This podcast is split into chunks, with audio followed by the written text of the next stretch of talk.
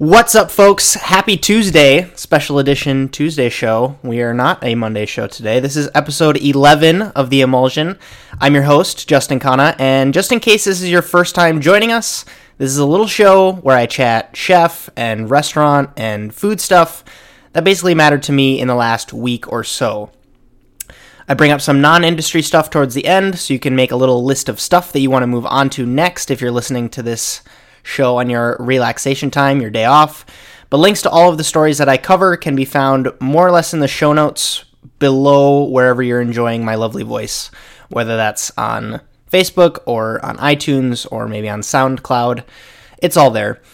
I've got a super duper special announcement planned all the way at the end of this show, so definitely stay tuned for that. Uh, I love that we say tuned still, like tune in with radios. I was literally thinking about that the other day when I was looking at my phone at the little phone icon, you know, the one that you actually use to make calls. No one really uses phones that look like that anymore. I mean, I guess some people do, but I like I, I think about that. Like, what are kids in ten years gonna reference when they think of phones or radios or any of that? Because that tech's not really gonna be around anymore. Just thoughts. It's my show. I can say whatever I want. Okie dokie. Let's get into today's stories. And the first story I want to talk about today is, of course, the James Beard Awards. That event took place last night in Chicago. That's the third year in a row that the awards um, have taken place there instead of New York. Uh, the Oscars of food, more or less, is what they're called, and for good reason. There's trophies and black ties and clinking champagne flutes and a red carpet. And of course, that's all in the name of recognition for everyone's hard work.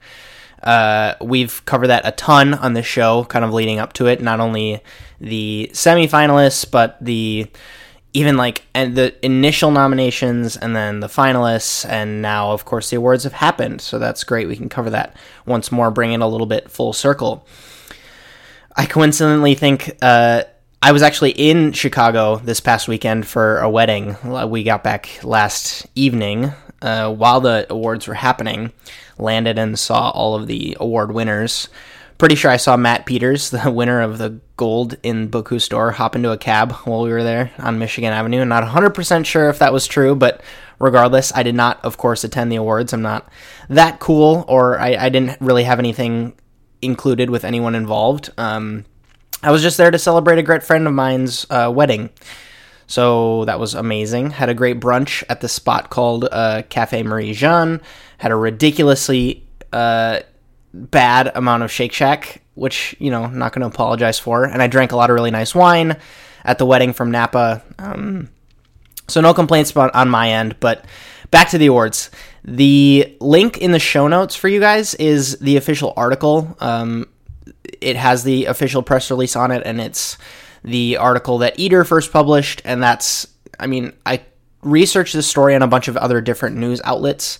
They actually surprised it, surprisingly covered it better than any of the other big media sources, but they also released a really nice, handy dandy guide to awards. Um, I'm not 100% sure if that's exactly what they're calling it, but it's linked up for your convenience. And to quote that, which is similar to a segment we actually did on this show a few weeks ago in anticipation of these awards, uh, just to remind you how the winners are selected, it's, quote, by a panel of 567 or so judges who vote online. Of those judges, 300 are previous chef and restaurant award winners, 250 are regional panelists, and 17 are members of the Senior Restaurant Award Winners Committee. Now, with that out of the way, let's get into who won what. In rapid fire style, Outstanding Chef goes to Michael Solomonov of Philly. Stephen Starr killed it with not only getting Best Restaurateur, but his spot Le Coucou in New York City got Best New Restaurant. I'm hopefully butchering these names as badly as I feel like I am. Uh, the guy from Shaya in New Orleans, Zachary Engel, got Rising Star Chef. Single Threads designers for their beautiful space. Uh, I can't make wait to make it out there. And of course, there are other categories like Outstanding Bar Program and Wine Program, and a ton of other regional awards like Best Chef West and Best Chef Southwest and all of that.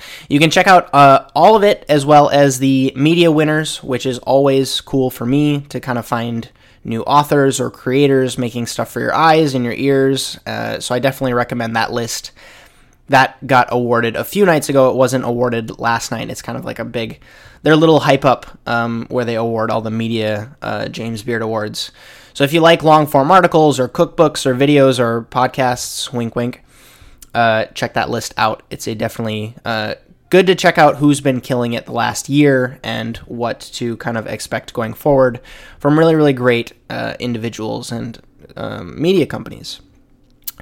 Big shockers of the night. Uh, this is something that even the big media outlets were covering, so I wanted to talk about it. Uh, and it, I, I want to go deeper into it just to kind of like, there needs to be more conversation on both of these two topics. So, Rick Bayless's Topolobampo won Outstanding Restaurant.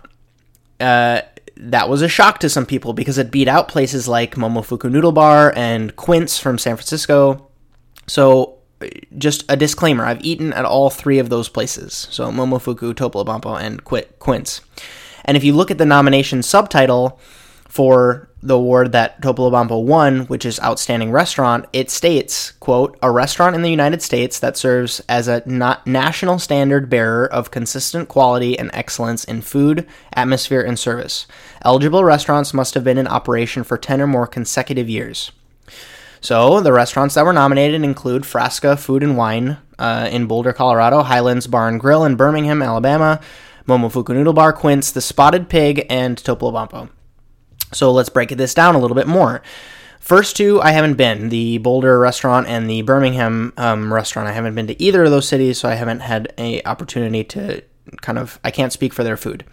However, Momofuku Noodle Bar is not not a national standard bearer of consistent quality and excellence. It's tasty, but there are plenty of places around that do a better pork bun and better ramen.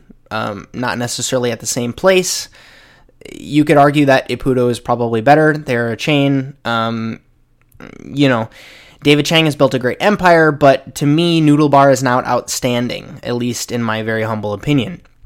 Spotted Pig has been on the decline, at least from the media's perspective, losing its star and getting a little bit tired with other kind of grungy style places serving up seasonal bistro style food all over New York City and uh, I mean all over the country. So how can you kind of differentiate yourself when it's very it's a very replicable replicatable uh, model more or less also definitely not outstanding in my book the spotted pig i had a great meal there in september uh, i'm not 100% sure it fits the bill though next quince yes it has been around for a while but for those of us that saw it basically grow from an upscale Italian spot to three Michelin stars know that there's nothing consistent about that.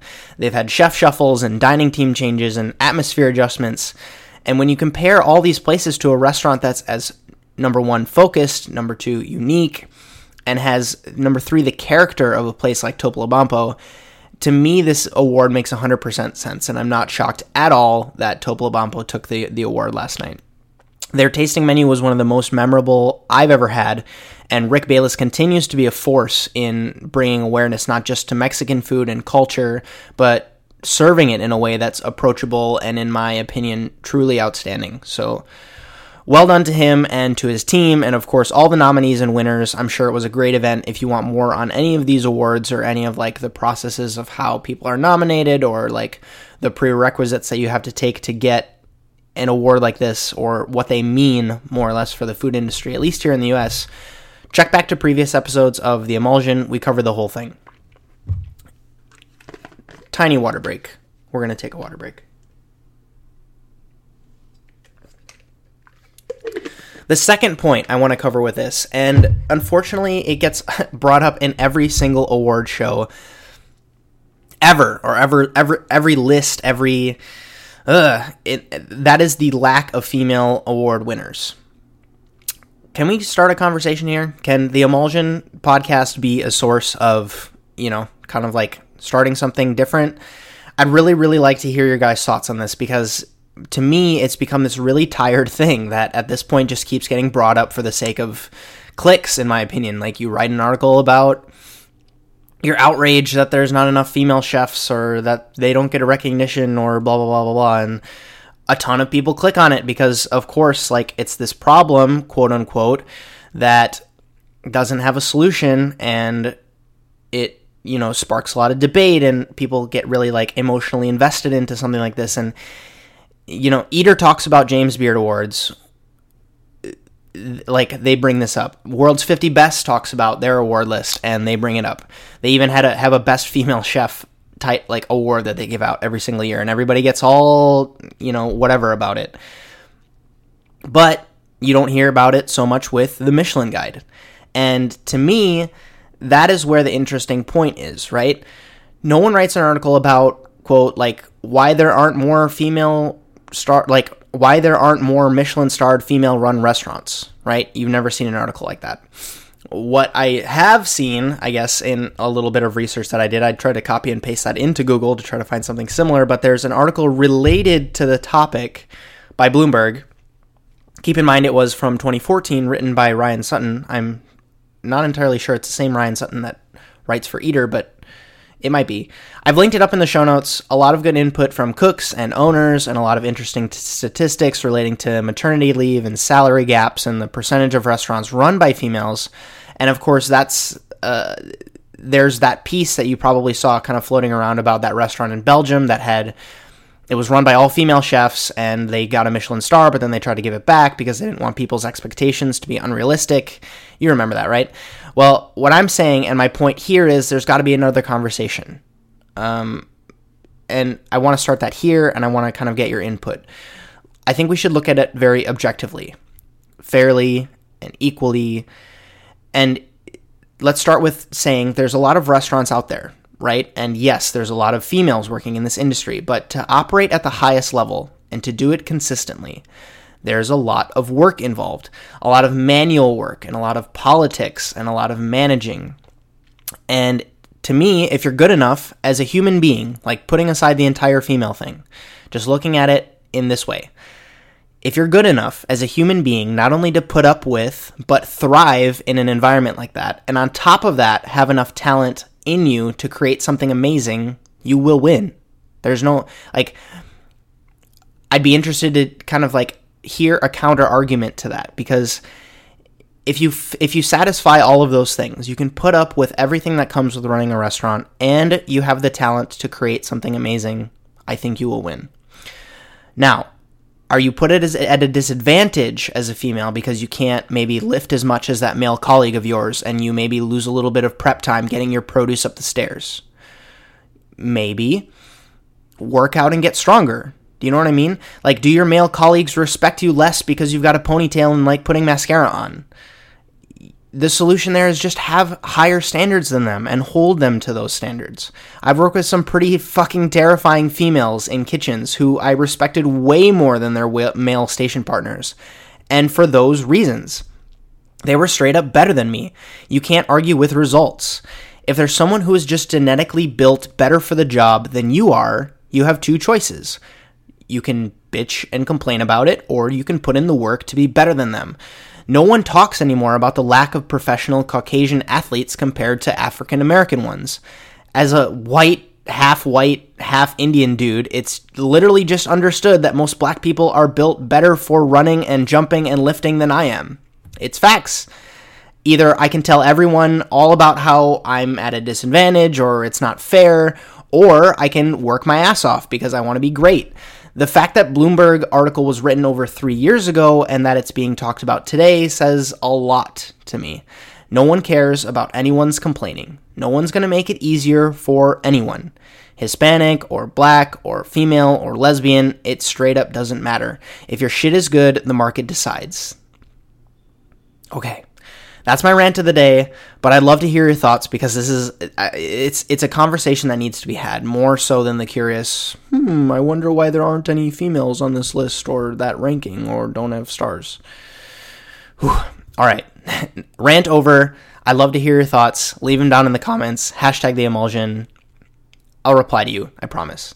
Next story, and that's pretty great. Um, for all of us out there, uh, more or less shooting for more than just food when we cook. And that's an article from Forbes that covers a restaurant that I mentioned earlier in the show, Single Thread. And it talks all about the um, basically comparing the meal to a sporting event. So check it out, read the whole article. If you're in the industry, you aren't going to learn that much from it. You're not going to kind of get anything new. But I wanted to talk about it because it's this style of treating going out to eat as like as just as seriously as buying a ticket to a sporting event or a concert, and the anticipation of it is a change of a landscape, and it's definitely worth noting. Um, the fact that Forbes is writing about it and it's getting more shared with people outside of the industry, kind of creating it m- more so as a norm, I think is is is very very interesting. And as the author Barb Stuckey puts it, quote. It would be hard to argue that a restaurant at this level and price is anything other than entertainment. There's no need to eat this way. Yet some of us crave restaurants like Single Thread in the way a Giants fan craves the experience of seeing them play in the World Series. So to me, that's very, very interesting, and uh, it's it kind of like goes back to escapism. If you are willing to kind of like if that is your escapism, if going out to restaurants like Barb Stuckey is a escapism for her, she has no problem spending seven six hundred and I think six hundred and ninety seven dollars. I think was her total. You know, six hundred and seventy seven dollars per person is what she paid because she also got the reserve wine pairing. Is this a luxury? She says yes, but no more no more so than a ticket to the U.S. Open, the Super Bowl, or World Series. They're just different flavors of indulgence. So that's great for us, for us that want that, for us that shoot for that, for us that strive for that, and see it as an opportunity more so than uh, a change or a bad change or, you know, being romantic about the old school restaurant mindset. Next up, I've got some exciting news from the Alinea Group, a company that we talk about very often on the show. Uh, not because I'm a fanboy. I've admittedly said that, you know, maybe I am a little bit of a fanboy, but if if we look at it very objectively, they're fucking doing it. And even if you don't like the modernist cuisine or Hollywood-based tasting menus or anti-griddles, you should you should pay attention to how they operate their business. This story comes off of their newest book, based off of The Aviary, their game-changing bar now open in Chicago and also scheduled to open this summer in New York City. We've covered that on the show before, but why we're talking about it is that they kickstarted a cookbook uh, I guess you could maybe call it a cocktail book because it's based on this um, game changing bar that they have. And congratulations to them. They surpassed their target goal of $50,000 in less than 24 hours on this Kickstarter of theirs. I'm going to quickly refresh my page so I can give you the latest up to date uh, dollar amount that they've uh, pledged. Um, $81,501 pledged of the $50,000 goal. 722 backers, and there's literally 28 days left to do it. Um, they did a 30 day Kickstarter, started it yesterday, and before the day's end, they had already reached their goal. Um, so great, great news for them. It's super smart. They've no doubt covered um, all of their costs of the book itself, as well as offered some pretty interesting perks. Um, they have a uh, porthole package where you can get a book as well as the um, kind of very, very famous porthole uh, service piece. You can get uh, large scale art prints from the book that are more or less mountable. You can you can hang them on your wall. They also has a have a two thousand five hundred dollar package where you can kind of sit at the kitchen table and also spend a day honing your cocktail game with the chefs and the rest of the staff at the aviary. And then, of course, if you really want to shell out, $5,000 gets you an office package. You get a copy of the book plus the opportunity to spend spend an evening with up to six friends in the underground speakeasy that they have underneath the restaurant. Uh, it couldn't have been that hard to set up for them. The, the video isn't incredibly well produced or anything like that. It's just a couple of really nice tripod shots of people making, you know, their day to day today. Um, and then, of course, interviews with Grant and Nick Kokonas. Uh, they reached out to the guy that cooked through the Alinea cookbook all those years ago. You remember him? Um, Allen Hermber- Hemberger. Um, I didn't know this. He made a real book. He kickstarted it called the Alinea Project and sent it to Alinea and that has paid off tremendously for him because now they're literally working with him and his wife to create this aviary book.